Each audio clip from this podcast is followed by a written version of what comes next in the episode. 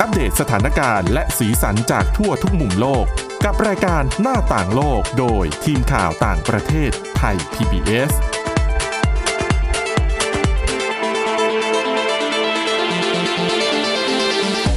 สวัสดีค่ะ ต้อนรับเข้าสู่รายการหน้าต่างโลกนะคะ มาอัปเดตสถานการณ์แล้วก็สีสันจากทั่วทุกมุมโลกกับทีมข่าวต่างประเทศไทย PBS ค่ะ วันนี้อยู่กับคุณวินิษฐาจิตกรี แล้วก็ดิฉันทิพย์ตะวันเทระในยพงค์ค่ะ สวัสดีค่ะ สวัสดีค่ะวันนี้นะคะ อยากจะพูดเรื่องของเพื่อนบ้านใกล้ๆเราในอาเซียนนี่แหละ ค่ะ เพราะว่าเป็นการเลือกตั้งครั้งสำคัญเลยนะสำหรับประเทศฟิลิปปินส์เปิดฉากหาเสียงกันไปเมื่อวันอังคารเนาะ ใช่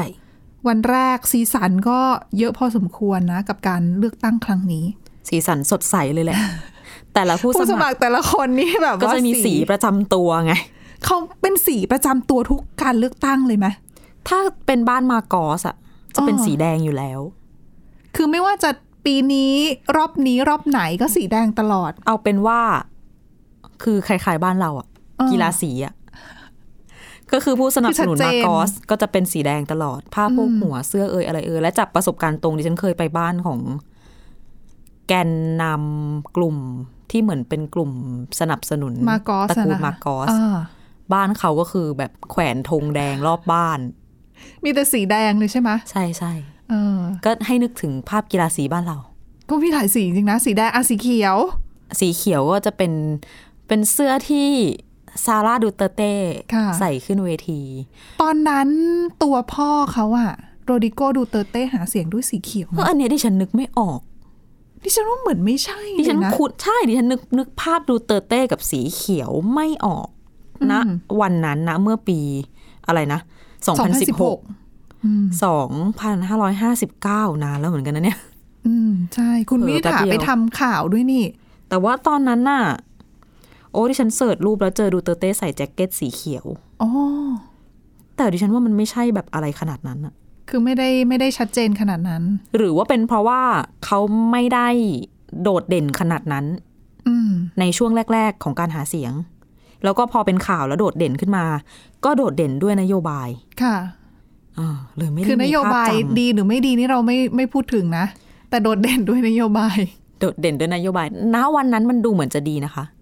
ถ้าถามความรู้สึกในฐานะที่ ไม่แต่เขาก็เคยมีประวัติที่ไม่ดีมาก่อนหรือเปล่า สมัยเป็น เป็นเขาเรียกอะไร นายกเทศมนตรี เทศมนตรี ดาวาว แล้วแต่คนจะพูดอะหมายถึงว่าแหมพูดยากอีกแหละ เรื่องละเมิดสิทธิมนุษยชน เรื่อง เออ การใช้ความแบบ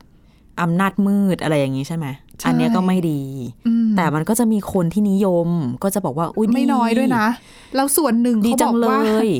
ส่วนหนึ่งที่เขาบอกว่ารอบเนี้ย ตัวเฟอร์ดินานด์มาโกอสจูเนียร์เนี่ย หรือบองบองเนี่ย น่าจะชนะการเลือกตั้งก็เป็นเพราะว่าคนฟิลิปปินส์จำนวนไม่น้อยอยากจะให้เขาเรียกว่าอยากจะได้ผู้นำคนใหม่ที่มีสไตล์การปกครองแบบเดิม แบบดูเตอร์เต้เนี่ยแหละ ติดใจเหรอ เขาบอกว่ามีจำนวนหนึ่งเพราะว่าคือถ้าไปดูโพลตอนนี้อะโพลของคู่ของตัวบองบองนี่นำนำที่สองเรนี่โรเบโดโอทิ้งห่างเลยนะ เหมือนตัวเลนี่อ่ะไม่ได้ ซึ่งเป็นรองประธานาธิบดีคนปัจจุบัน ค่ะ ย้อนไปก่อน สมัยที่แล้ว บองบองกับเลนี่ แข่งกัน ชิง ชิง รอ รอง ง ประธานนาธิบดี เออ แต่ว่าเลนี่เนี่ยค่อนข้างชนะ แล้วก็บองบองก็แบบมีคดี อ่า ไปทวงไปอะไร ค่ะ ทวงเรื่องผลการเลือกตั้ง แต่พอทำงานเข้าจริง ๆอะเพิ่งจะปีสองปีที่ผ่านมาเนี่ยดิฉันจำได้ว่าไม่นาน กลายเป็นว่าดูเตอร์เต้อะไม่เอาเลนี่โรบิโด เหมือนขัดแย้งกันอะไรสักเรื่องจำไม่ได้ แต่ดิ ละ ฉันว่าสไตล์เขาคงไม่เหมือนกันนะสองคนเนี้ยการ เหมือน ทำงาน อ๋อ พอพูดอย่างนี้นึกออกละโรบิโดออกมาวิจารณ์เรื่องนั่นแหละ เรื่องสิทธิมนุษยชน ม อืม เพราะต้องบอกแบบนี้ก่อนว่าการเลือกตั้งใน ในฟิลิปปินส์ไม่เหมือนในสหรัฐอเมริกานะ สหรัฐอเมริกาเนี่ยเอ่อ running mate ที่เป็นคนลงชิงประธานาธิบดีกับรองประธานาธิบดีเนี่ยเขาจะมาด้วยกันพักเดียวกัน อ่า เออแล้วเลือกไปพร้อมกัน ค่ะ แต่แต่ในฟิลิปปินส์เนี่ยต่างคนต่างเลือกนะคะ อืม อืมประธานาธิบดีก็เลือกของประธานาธิบดีไป รองก็เลือกของรองไป เพียงแต่ว่ามีความเป็นไปได้ที่ผู้สมัคร ประธานาธิบดีคนนี้จะมาจับคู่กับผู้สมัครรองประธานาธิบดีคนนี้ ใช่ แล้ว ใช่ แล้วบอกว่าเนี่ยเราจะเป็นทีมเดียวกันนะ เหมือนแบบคุยกันเองอะ เออใช่เหมือนอย่างกรณีตัวบองบองกับตัวซาร่าดูเตอร์เต้ที่เขามาจับมือกัน อ่า เออ ก็คือเขาก็หวังว่าการจับมือเนี้ยจะส่งทำให้ได้คะแนนเสียงจากทั้งทั้งฐานเสียงของแต่ละคนเอางี้ดีกว่า ค่ะ อืม ซึ่งบองบองเนี่ยอะตระกูลมาโกสเขาก็มีฐานเสียงทางตอนเหนือนะคะ ส่วนตัวดูเตอร์เต้เนี่ยตระกูลเขาก็แน่นอนมาจากทางใต้ อืม ก็มีเสียงจากทางใต้ซะเยอะ ค่ะ ดังนั้นเนี่ยแหละก็จับคู่กันก็คาดว่า หลาย ๆ คนก็มองว่าเนี่ย ค่อนข้างที่จะนอนมา นอนมา อืมแต่แต่นักวิเคราะห์บางคนเขาบอกว่าอย่าเพิ่งเชื่อโพลสักเท่าไหร่ เพราะว่าอย่างการเลือกตั้งรอบที่แล้วอะเมื่อเมื่อปี 2016อะ ค่ะ เขาบอกตัวโรดิโกดูเตอร์เต้เองก็ไม่ได้มีคะแนนนำในโพลนะ อืม ช่วงแรก ๆ อืม จะเรียกว่าเป็นม้ามืดได้ไหม นั่นน่ะสิดิฉันก็ยังคิดอยู่ว่าจะเรียกว่าเป็นหมามืดได้ไหม เราคุยกับคุณทิตะวันหลังไมค์ก่อนจะมา คุยกันเรื่องนี้แล้วยังตกลงกันไม่ได้ว่าเขาม้ามืดหรือเปล่า แต่คือถ้าถ้าให้ดิฉันบอกฟันไปนะว่าใช่หรือไม่ใช่เนี่ย พอดิฉันนึกถึงนิยามที่คุณวินิถาบอกเนี่ย ม้ามืดคือต้องแบบไม่คาดว่าจะชนะ แต่ชนะ ส่วนตัว ดั รู้สึกว่าอย่างนั้นนะไม่งั้นจะเรียกว่าม้ามืดได้ยังไง ใช่ไหม ก็คือมันมากับความมืดใช่ไหม เออ อยู่ๆก็โผล่มา แล้ว แต่ ก็ชว่านะเลย ซึ่งซึ่งในถ้าเป็นนิยามแบบเนี้ยดิฉันว่าดูเตอร์เต้เนี่ย เรียกว่าม้ามืดไม่ได้ ไม่ถึงขนาดนั้น เนื่องจาก ใช่ ว่าเป็นที่รู้จัก เออ พอสมควร แล้วมีผลงานด้วยนะ ใช่ อืม นั่นน่ะสิ แต่ในขณะเดียวกันก็อ่ะอาจจะพลิกความคาดหมายนิดนึงตรง อ่ะ ที่ว่ากระโดดขึ้นมาจากแบบเป็นแค่นักการเมือง ท้อง ใน ถิ่น ระดับท้องถิ่น อืม เป็นนายกเทศมนตรีดาเวา ซึ่งก็ไกลจากมะนิลาอยู่ใต้ ค่ะ นู่น แล้วอยู่ๆพัง กระโดด งาด ขึ้ ขึ้ น น มา มา เป็นประธานาธิบดีเลย ไม่มีปีมีครุยเลยนะ คือจริงๆเวทีสังเวียนการเมืองของฟิลิปปินส์ก็จะมีแบบในวันเลือกตั้งก็จะเลือกกันหลายอย่างเนาะ ค่ะ ตั้งแต่เหมือนไล่ตั้งแต่ผู้ใหญ่บ้านยันประธานาธิบดี ทุกอย่าง เกิดขึ้นในวันเดียวกัน ทุกสิ่ง แล้วมันก็ในจำนวนนั้นก็จะมีแบบวุฒิสมาชิกเอ่ย อ่า อะไรเอ่ยด้วย ค่ะ ซึ่งหลายๆ คนก็น่าจะต้องแบบผ่านทางมา ผ่าน เอา เข้าสภามา อะ ก่อน อย่างอย่างปาเกียว อ๋อ นัก ใช่ มวยอ่ะปาเกียวก็รอบนี้ก็ลงสมัครชิงเก้าอี้ผู้นำฟิลิปปินส์เหมือนกัน แต่ก่อนหน้าเนี้ยเขาสมัครซีเนตก่อน ปัจจุบันเน่ะเป็นเซเนตเป็น เป็น วุฒิสมาชิกอยู่ ที่สมาชิกอยู่ใช่ ไม่น่าจะสมัยสองแล้วด้วยมั้ง ถ้าจำไม่ผิด ดิฉันไม่แน่ใจว่าสมัยไหน แต่คือเขาก็เหมือนปูทางแหละ คืออ ม คาดว่าตัวเองอยากจะเล่นการเมืองระดับระดับชาติ ก็ต้องค่อยๆปูทางไต่เต้าขึ้นมาก่อน ค่ะ แต่สำหรับดูเตอร์เต้เนี่ย กระโดดปุ๊บ ขึ้นมาเลยนี้ ซึ่งหลาย ๆ คนตอนนั้นเขาบอกว่าส่วนหนึ่งต้องยกความดีความชอบให้กับการใช้สื่อสังคมออนไลน์ อืม คือเขาบอกว่าสมัยนู้นเนี่ยดูเตอร์เต้ถือเป็นเขาเรียกผู้บุกเบิก การใช้โซเชียลมีเดียในการเลือกตั้งในการหาเสียง แล้วก็ได้ใจคนฟิลิปปินส์ไปพอสมควร ค่ะ ก็เลยชนะการเลือกตั้ง แล้วก็มีการคาดการณ์ว่าการเลือกตั้งรอบนี้ จะมีการใช้โซเชียลมีเดียเยอะกว่าเมื่อปี 2016 อีก เพราะว่าอะไร เพราะว่าเรื่องของโควิด -19 อืม คือฟิลิปปินส์ก็มีสถานการณ์แย่ไม่ต่างจากหลาย ๆ ประเทศนะคะ ค่ะ อัตราการฉีดวัคซีนก็ยังไม่ได้สูงขนาดนั้น อืม ดังนั้นเนี่ยอ่ะก็เลยกลายเป็นว่าทางกกตก็ต้องออกมาตรการต่างๆ เพื่อมาบังคับใช้ในช่วงของการหาเสียง คือปกติเนี่ย คือดิฉันดิฉันเชื่อว่าคุณวินิถาต้องเคยเห็นบรรยากาศการหาเสียง ค่ะ มาบ้างใช่ไหมคือเขาแบบคนแน่นกันขนาดไหน แล้วแบบเข้าถึงเนื้อถึงตัวกันขนาดไหนคะ โอ้แน่นจนดิฉันเข้าไปไม่ได้วันนั้นทำข่าว หรอต้องแบบห่างๆเลยใช่ไหม คือที่เคยไปที่เป็นเวทีจริงๆ เป็นดูเตอร์เต้ไปขึ้นเวที แต่ดูเตอร์เต้ไปสายหลายชั่วโมงมาก อัน ขออนุ คือ ญาต ต้อง ขำ สายขนาดไหนถึงจำได้แม้ผ่านมาหลายปีแล้ว แล้วแต่ว่าคนน่ะ คือต้องบอกว่าความนิยมในนาทีนั้นก่อนเลือกตั้งโอ้โห คนไปรอเยอะมาก อืม เป็นสนามกีฬาโล่งๆไม่ใช่ไม่ใช่สนามกีฬา เป็นแบบอนุสรณ์ในมะนิลา คือแบบ เป็น ส สนาม ไตล์ไอดอลเลยมะ คือแบบนักการชอบนักการเมืองเหมือนกับ เหมือนเวที ชบ คอนเสิร์ต ชอบดารา อาจจะคล้ายๆอย่างนั้นนะดิฉันว่า อืม จำได้ไหมดูดูเตอร์เต้เคยมาเยือนไทย จำไม่ เมื่อ ได้ หลายปีก่อนอ้าวคุณทิพย์ตะวัน เอยตอนนั้นที่ฉันเป็นนักข่าวแล้วด้วยนะ เป็นแล้วด้วย จะบอกว่าวัฒนธรรมอาจจะค่อนข้างคล้ายกับตะวันตกมากกว่า มากกว่าเอเชียตะวันออกอย่างเราก็คือ ค่ะ มีความถึงเนื้อถึงตัว เออ เวลาเขาเจอพูดคุยกันเขาทั้งจับมือเอาแก้มแนบทั้ ข ง นาด กอ นั้นเลยดเหรอ เอาใช่เหมือนฝรั่งเลยไง ที่เอา ไม่ แก้ม ย ช ก น อะไรอ กัน ย่างนี้ น่ะ หรือเปล่า ดูเตอร์เต้อะชอบหอมแก้มผู้หญิง อ๋อก องเชียร์ อ๋ออ๋อ คืออ่ะคนที่ไม่ชอบอาจจะมองว่า ค่ะ ชูสาวล่วงละเมิด แต่คนที่ชอบเขามองว่าอบอุ่นน่ารัก ค่ะ อ่ะซึ่งอันนั้นมันเกิด เข้าถึงขึ้น ได้ ใช่ ม หอมแก้มสาวๆอู้กรีดกราร์ดกันใหญ่ ตอนแรกอะดิฉันเข้าใจว่าการหอมแก้วเนี่ยเป็นบรรดาแม่ยกหรือว่าบรรดาผู้สนับสนุนเนี่ยหอมแก้มผู้สมัคร ก็มีเหมือนกัน อ๋อ มีทั้งสองทางค่ะ แต่มันความใกล้ชิดมันค่อนข้างมาก อืม ประกอบกับวัฒนธรรม นั่นแหละ และเพราะใกล้ชิดกันขนาดนี้เขาบอกว่าช่วงโควิด -19 เนี่ยทำไม่ได้หมดเลยนะคะ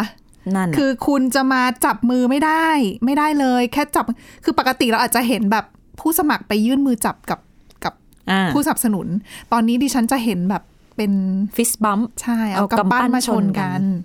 แล้วก็งดจับมือนะคะ งดหอมแก้มหรือจูบอย่างที่บอกไป ค่ะ เอ่อรวมไปถึงงดการกอดนะคะ กอดไม่ได้เลย นี่คือแบบเขียนเป็นกฎออกมาเลยเหรอค่ะ ใช่เขาบอกเป็นมาตรการไม่ให้ อ่า ทำแล้วก็การชุมนุมคนเยอะๆเนี่ยทำไม่ได้นะคะ คือเวลาคือปกติที่คุณวิถาบอกว่าอาบรรดาฐานเสียงบรรดาผู้สนับสนุนจะไปรวมตัวกันแน่นๆใช่ไหมแล้วก็ล้อมผู้สมัครที่เดินมาทักทาย ใช่ อันนี้จะทำไม่ได้ละ อืม จะโดนการออกไป นอกจากนี้ก็จะต้องมีเรื่องของอาสวมหน้ากากอนามัยนู่นนี่นั่น ค่ะ ตามมาตรการป้องกันเบื้องต้น ซึ่งเหล่านี้ก็เลยทำให้บรรยากาศอาจจะขาดสีสันต่างจากรอบที่แล้ว แต่ว่าภาพที่มันออกมาเนี่ยมันก็ยังสีสันและยังแน่นขนาดอยู่นะ อ่า เพราะว่าสีแต่ละคนผู้สมัครแต่ละคนชัดมาก อ่ะ นอกจากนั้นยังมีเรื่องของคือวันก่อนเนี่ยอที่ืม เริ่มหาเสียงวันแรกอ่ะกกตฟิลิปปินส์คือวันเลือกตั้งคือวันที่ 9 พฤษภาคม อ่าถูกอีก ก็คือ สามเดือนไม่ถึงสามเดือนละ อ่ะซึ่งวันที่เขาเริ่มให้หาเสียงก็คือ 3 เดือนล่วงหน้า ค่ะ สำหรับในการเลือกตั้งระดับประเทศ แต่ถ้าเป็นระดับท้องถิ่นเน่ะเขาจะให้เริ่มวันเดือนมีนาคมมั้ง อืม ก็จะแยกกัน แต่ว่าวันเปิดตัวเนี่ย วันแบบที่เขาเรียกว่าลอนช์ของเขาเนี่ย แน่นนะคุณ อีเวนต์ของบองบองมาโกสกับซาร่าดูเตอร์เต้อะ ค่ะ ไปจัดที่ฟิลิปปินส์อารีนา อืม จุคนได้แบบ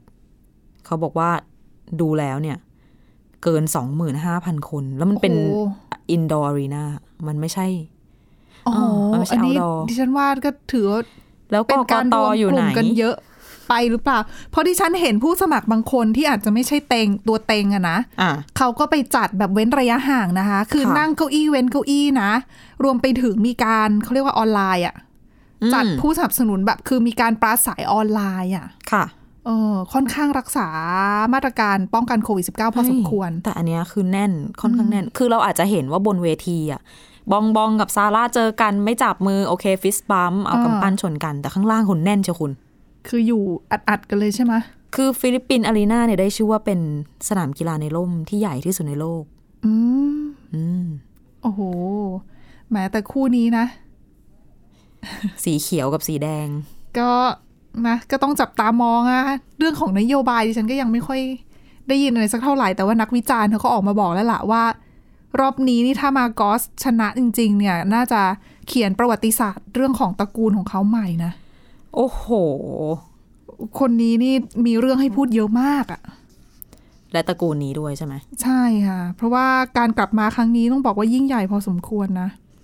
ถึงแม้รอบที่แล้วจะแพ้การเลือกตั้งตัวรองประธานาธิบดีไป แต่เขาบอกว่าหลาย ๆ คนบอกว่า คือมาโกอสเนี่ยอุทิศให้กับ 10 ปีที่ผ่านมาเนี่ยอุทิศให้กับการชิงพื้นที่ใน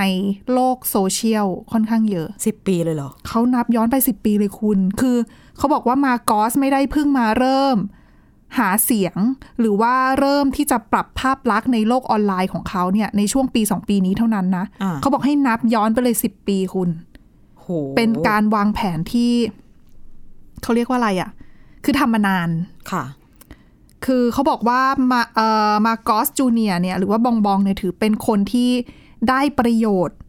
จากการใช้สื่อสังคมออนไลน์ค่อนข้างเยอะ อืม รวมไปถึงการแน่นอนสื่อสังคมออนไลน์มาพร้อมกับข้อมูลที่บิดเบือน ข้อมูลที่เป็นเท็จ ซึ่งซึ่งนักวิจัยส่วนหนึ่งเนี่ยเขาบอกว่า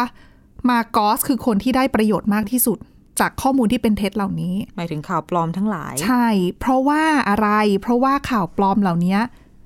เหมือนปรับภาพลักษณ์ของเขาอะ ค่ะ คือมาร์กอสมาจากตระกูลที่เป็นตระกูลเผด็จการมาก่อนเนาะแล้วโดนถึงขนาดที่ประชาชนโค่นเมื่อปี 1986 แล้วต้องลี้ภัยไปอยู่ต่างประเทศ แล้วก็ไปเสียชีวิตที่ต่างประ อัน เท นั้น ศ คือคุณ ด้วย พ่อ อืม เออแล้วก็กลับมาเล่นการเมือง แต่ว่ากลับมาเล่นการเมืองในฟิลิปปินส์ดังนั้นเนี่ย คนจำนวนหนึ่งก็ยังติดภาพลักษณ์ของของของนักการเมืองเผด็จการของของ แต่ คนในสมัยนั้นน่ะ มันก็มีมุมหนึ่งที่เราในฐานะ ที่ทำข่าว อ่ะโอเค อาจจะไม่ได้แบบสัมผัสกับคนฟิลิปปินส์ลึกซึ้งมาก ค่ะ แล้วก็เจอแต่ในเมืองหลวง ตลอดเวลาที่ผ่านมา ครอบครัวมาร์กอสก็ไม่ได้หายไปจากวงการการเมืองฟิลิปปินส์นะ อื หมายถึงว่า โอเค ปี 1986 People's Power อ่ามา ประชาชน โค่ รวมตัวกันโค่นอดีตเผด็จการเฟอร์ดินานด์มาร์กอสหนีไปอยู่ไหนนะฮาวาย อ่าถูกค่ะ แต่เมื่อเวลาผ่านไป ตัวภรรยาอีเมลดา ก็ มาก ลับ กอส มา ก็กลับมา แล้วก็ เล่นการ เล่นการ เมือง เมือง ก็ชนะด้วย คนในครอบครัวก็ลงสนามการเมือง แล้วก็ชนะก็ดำรง อืม ตำแหน่งต่าง ๆ อะไรอยู่ในฐานเสียงเขาที่บอกอยู่ทางตอนเหนือ ก็คือแม้ว่าเราจะได้ยินเรื่องเลวร้ายที่เกิดขึ้นในช่วงของการที่ ระหว่างที่มาร์กอสผู้พ่อเนี่ย ค่ะ ปกครองประเทศ อายการศึก อ่า ความรุนแรงต่าง อื ๆ ม อุ้มหายละเมิดสิทธิมนุษยชน แต่ก็ยังมีคน จำนวน พอ ห ส นึ่ ม ง ควรเลยอะ ม ที่ยังแบบศรัทธาในครอบครัวนี้อยู่ คือทางบองบองเนี่ยเขาต้องการจะชูประเด็นว่าพ่อเนี่ยเป็นเหมือนกับ คนที่มีภาวะผู้นำอ่ะ มี leadership เป็นวีรบุรุษไหม เขาดิฉันไม่เห็นว่าเขาใช้คำว่าวีรบุรุษนะคะ แต่ว่าเขามองว่าพ่อของเขาคือเป็นคนที่ยิ่งใหญ่ แล้วก็ปกครองฟิลิปปินส์ทำให้เศรษฐกิจของฟิลิปปินส์ดีขึ้น อ่า เป็นคน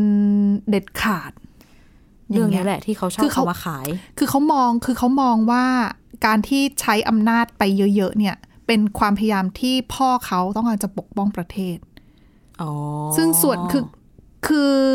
นักวิจารณ์หรือนักเคลื่อนไหวด้านสิทธิ์บางคนเขาเลยมองว่าตรงเนี้ยมันคือการบิดเบือน อ่าอ่า ความจริงที่มันเกิดขึ้นณตอนนั้น เพราะว่ากลุ่มผู้สนับสนุนของบองบองส่วนหนึ่งอะ่ะ บางทีก็บอกด้วยว่าเหตุการณ์ที่เกิดขึ้นเรื่อง People's Power เนี่ย พลังประชาชนในการโค่นตระกูลมาร์กอสเนี่ย จริง ๆ แล้วไม่ใช่เลย อืม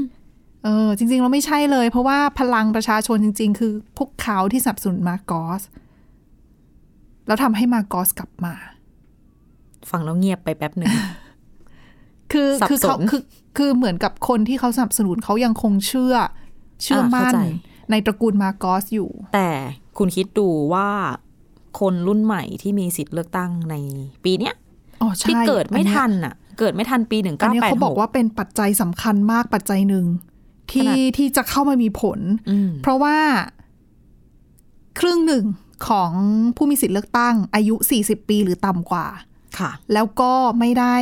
ไม่ได้อยู่ในช่วงที่เกิดวิกฤตเอ ก็ อ คือ ช่วง ไม่ได้ ที่มาร์กอสปกครอง คุณพ่อปกครอง ไม่ได้สัมผัสความโหดร้ายหรือว่าอะไรใน หรือไม่ก็เด็กเกินไปจำไม่ได้ อ่ะถูก อ่าดังนั้นเนี่ยคนกลุ่มเนี้ยอาจจะมองว่า คือดูกันที่เขาเรียกว่าอะไรตัวมาร์กอสคนลูกปัจจุบันอะรวมไปถึงฟังเรื่องราวที่เสพข่าวเสพข้อมูลต่างๆ ผ่านทางสื่อสังคมออนไลน์ แล้วก็เชื่อในประเด็นเหล่านั้น ซึ่งข้อมูลเหล่านั้นเนี่ยบางทีมีการบิดเบือน มีการเผยแพร่ข้อมูลเท็จ ค่ะ อืมก็เลยทำให้บางคนก็มองว่าเนี่ยการที่ตัวบองบองมาใช้พื้นที่ในโซเชียลมีเดียเอ่ยแล้วก็กลุ่มคนที่อาจจะเป็นคนอายุน้อยๆ ไม่ได้รู้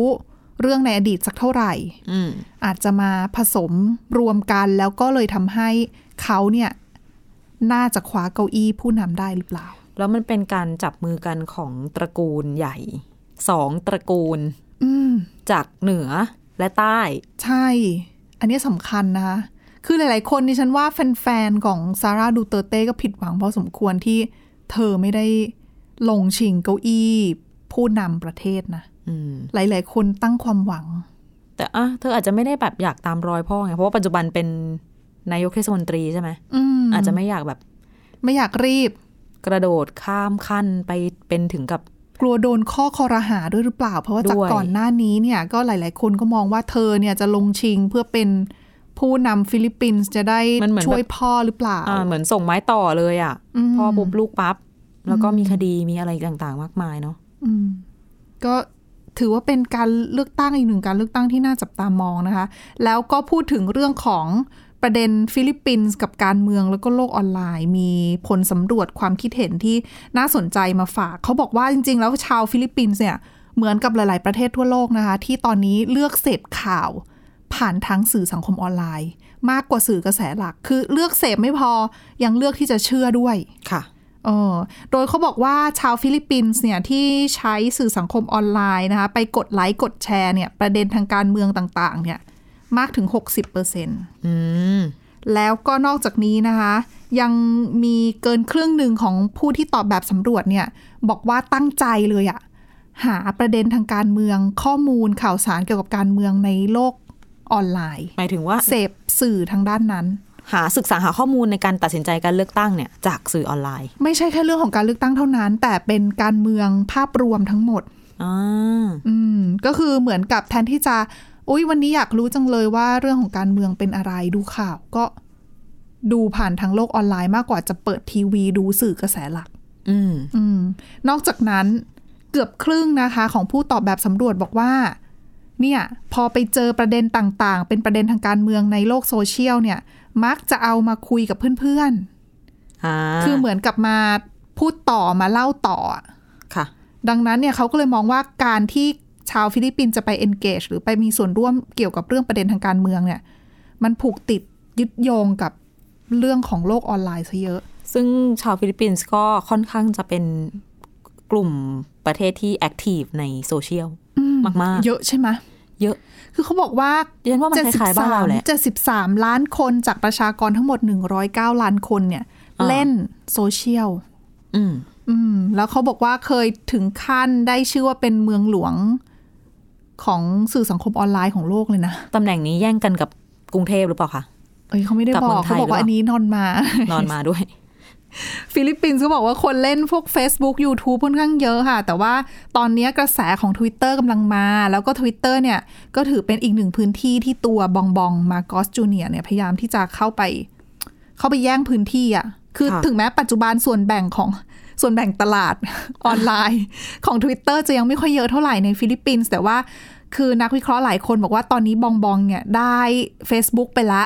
YouTube ก็เข้าถึงไปได้เยอะละ มีฐานเสียงค่อนข้างเยอะ ดังนั้นเนี่ยก็เลยไปบุกเบิกอีกช่องทางหนึ่งก็คือ Twitter ซึ่ง Twitter ดิฉันว่าคนเล่นส่วนใหญ่อะเป็นเด็ก ๆเลยนะ เป็นคนรุ่นใหม่เนาะ อืมคือ Facebook เนี่ยหรือว่า YouTube เนี่ยดิฉันว่า อาจจะมีคน อถ้าผู้ใหญ่ ไอ้ไอ้ผู้ใหญ่ขึ้นมานิดนึง ใช่ อาจจะ ใช่ถ้า มี ผู้ใหญ่ก็จะอยู่บน Facebook แหละ อืมหรือว่าไอ้ YouTube ดูข่งดูข่าวอะไรเงี้ยคลิปคลิปแต่ อ่า ว่าถ้าพอพูดถึงทวิตเตอร์ปั๊บ ภาพที่นึกถึงมันคือแบบเด็กอายุสิบกว่ายี่สิบเกือบเกือบยี่สิบหรือยี่สิบต้นต้นๆอะไรเงี้ย อายุเยอะหน่อยแบบเลย สักวัยทำงานขึ้นไปก็อาจจะไม่ค่อยอยู่บนทวิตเตอร์ละ ใช่คือเนี่ยไม่ถึง 30 อย่างเงี้ยแล้วเป็นกลุ่มที่แน่นอนว่าไม่เคยอยู่ในช่วงของเผด็จการมาโกสแน่นอน อืม ดังนั้นเนี่ยเขาก็มองว่าอ่ะเออบองบองพยายามที่จะยึดพื้นที่ตรงทวิตเตอร์แล้วก็มีข่าวนะคะ ล่าสุดว่าตัวทวิตเตอร์เนี่ยเพิ่งออกมาประกาศระงับบัญชีผู้ใช้งานที่สนับสนุนมาโกส โอ้โห มากกว่า 300 บัญชีแล้วนะ สนับสนุนนี่คือหมายถึงเป็นคนทั่วไปหรือว่าไปซื้อไปสร้างแอ เขา คเคาท์ เขาบอกว่ายังอยู่ในระหว่างการตรวจสอบ โอ้โห แต่มีความเป็นไปได้ว่าจะไม่ใช่คนจริง ก็คือ คือแบบ สร้าง เหมื แอ อน คเคาท์มาเพื่อแบบ ๆ ใช่ สนับสนุน ใช่แล้ว I.O. เขาบอก ใช่ไหม ใช่ ประมาณนั้นเขาบอกว่าตอนนี้ในฟิลิปปินส์เนี่ยใช้แบบเนี้ยกันค่อนข้างเยอะในเรื่องของช่วงเลือกตั้งนะ อืม เพื่อที่จะมาสร้างคือสร้างแอคเคาท์ปั่นกระแสนู่นนี่นั่นอะไรเงี้ย ค่ะ เผยคลิปปลอมก็มี นี่ฉันว่าน่าจะไม่ เยอะแยะ ธรรมดา อืม การเลือกตั้งยุคนี้ที่การฟาดฟันกันมัน ถูก มันขึ้นไปอยู่บนโลกออนไลน์ละ อยู่ในอากาศละ อืม แล้วก็เลยกลายเป็นว่าแบบเขาเรียกว่าอะไรอะเวทีโลกออนไลน์กลายเป็นเวทีสำคัญน่ะ ของการเลือกตั้งรอบนี้ว่า เอ๊ะ ใครจะชนะกันแน่ ค่ะ เพราะว่าอ่ะวันวันหนึ่งเนี่ยคนฟิลิปปินส์เล่นมือถือนะ เล่นโทรศัพท์ เล่นท่องโซเชียลอะสามเกือบสี่ชั่วโมงอะค่ะ ต่อวัน อันนี้คือเล่นแค่โซเชียลอย่างเดียวนะ อันนี้เฉลี่ยนะ ใช่ แล้วเขาไม่ได้นับไม่ได้นับเรื่องของการเข้าเว็บไซต์อื่น ๆด้วยนะคะ อันนี้คือนับ อ๋อ แค่การเล่นสื่อสังคมออนไลน์อย่างเดียว ยังไม่นั เกือ บบ สี่ แบบ ชั่วโมง ถ้าแบบนั่งอ่านเว็บไซต์ข่าวและ เอออื่ อื่นๆอีก ถ้านับพวกนั่งอ่านเว็บไซต์ข่าวด้วยเนี่ยเขาบอกอาจจะมีถึง9ถึง10 ชั่วโมงต่อวัน เฉลี่ยนะเหรอ เออต่อคน ไม่ได้ทำอย่างอื่นเลยนะ ใช่ดิฉันเนี่ยยังสงสัยเลย โอ้โห ขนาดนั้นเลยเหรอ หรือมันอาจจะหมายรวมถึงคนที่แบบเขาต้องทำงานบนแพลตฟอร์มต่างๆด้วย ก็อาจจะเป็น ไล ไปได้ เพราะว่าเวลาเขาตอบแบบสำรวจอ่ะเขาก็อาจจะแบบ อ่ะใช่ คุณใช้คืออันเนี้ยคือ9ถึง10 ชั่วโมงเนี่ยเขาบอกว่ารวมทุกทุกเขาเรียกว่าอะไร device นะ ค่ะ ไม่ว่าจะเป็นมือถือแล็ปท็อป อืม PC อะไรเงี้ยรวมหมด เพราะอย่างพวกเราอะสมมติย้อนมาดูพวกเราเองอะก็วันหนึ่งก็สิบชั่วโมงนะ แต่คือ เกิน เพราะว่าเรา เกิน ทำงานอยู่บน คือเรียกว่าต้อง ใช่ ใช้ข้อมูลจากอินเทอร์เน็ตตลอดไง ใช่ แต่เขาบอกคนฟิลิปปินส์ส่วนใหญ่เนี่ยก็ท่องโลกออนไลน์ก็ส่วนใหญ่ใช้มือถือ ค่ะ เข้าถึงมือถือคือบอกเป็นประประเทศฟิลิปปินส์ถือเป็นประเทศที่มีคนถือถือเขาเรียกว่าอะไรอะโทรศัพท์สมาร์ทโฟนอะ อ่า อ่าค่อนข้างเยอะหลายสิบล้าน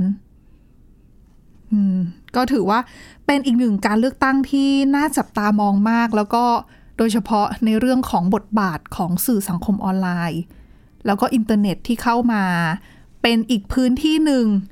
ในการแย่งชิงคะแนนเสียงของบรรดาผู้สมัครแต่ละคน ยังไม่ถึงไหนเลยแต่ว่าเห็นเขารางความวุ่นวายแล้วนะคะ ก็ตั้งแต่เริ่มเปิดฉากมาก็ดุเดือดซะขนาดนี้ ตั้งแต่ลงสมัคร ตั้งแต่ยื่นใบสมัคร อ๋อใช่ วุ่นมาตลอด ใช่ค่ะ และเนี่ยก็จะวุ่นมากขึ้นเรื่อยๆ นับถอยหลังไม่ถึง 3 เดือนแล้วนะ อืม ก็ต้องมาดูกันว่าแต่ละคนเนี่ยจะมีจุดเด่นจุดขายอะไรกันออกมา งัดกลยุทธ์อะไรออกมาใช้กันบ้างนะในช่วงนี้ ค่ะ ถ้ามีอะไรน่าสนใจแน่นอน พวกเรานำมาเล่าให้ฟังแน่นอน ค่ะ จนกว่าจะถึงวันเลือกตั้งนะคะ วันที่ 9 พฤษภาคม มาตามกันดูอีกทีว่าใครจะคว้าเก้าอี้ไป เออนะคะ จะเป็นคนที่มีตามโพลหรือเปล่า ก็ต้องมาดูกันอ่ะและนี่คือทั้งหมดของรายการหน้าต่างโลกค่ะ คุณผู้ฟังสามารถฟังรายการได้ที่ www.thaipbs.com ขออภัยค่ะ www.thaipbspodcast.com นะคะ หรือว่าฟังผ่านพอดแคสต์ได้ทุกช่องทางค้นหาคำว่าหน้าต่างโลกค่ะ วันนี้พวกเราแล้วก็ทีมงานลาไปก่อนนะคะ สวัสดีค่ะ สวัสดีค่ะ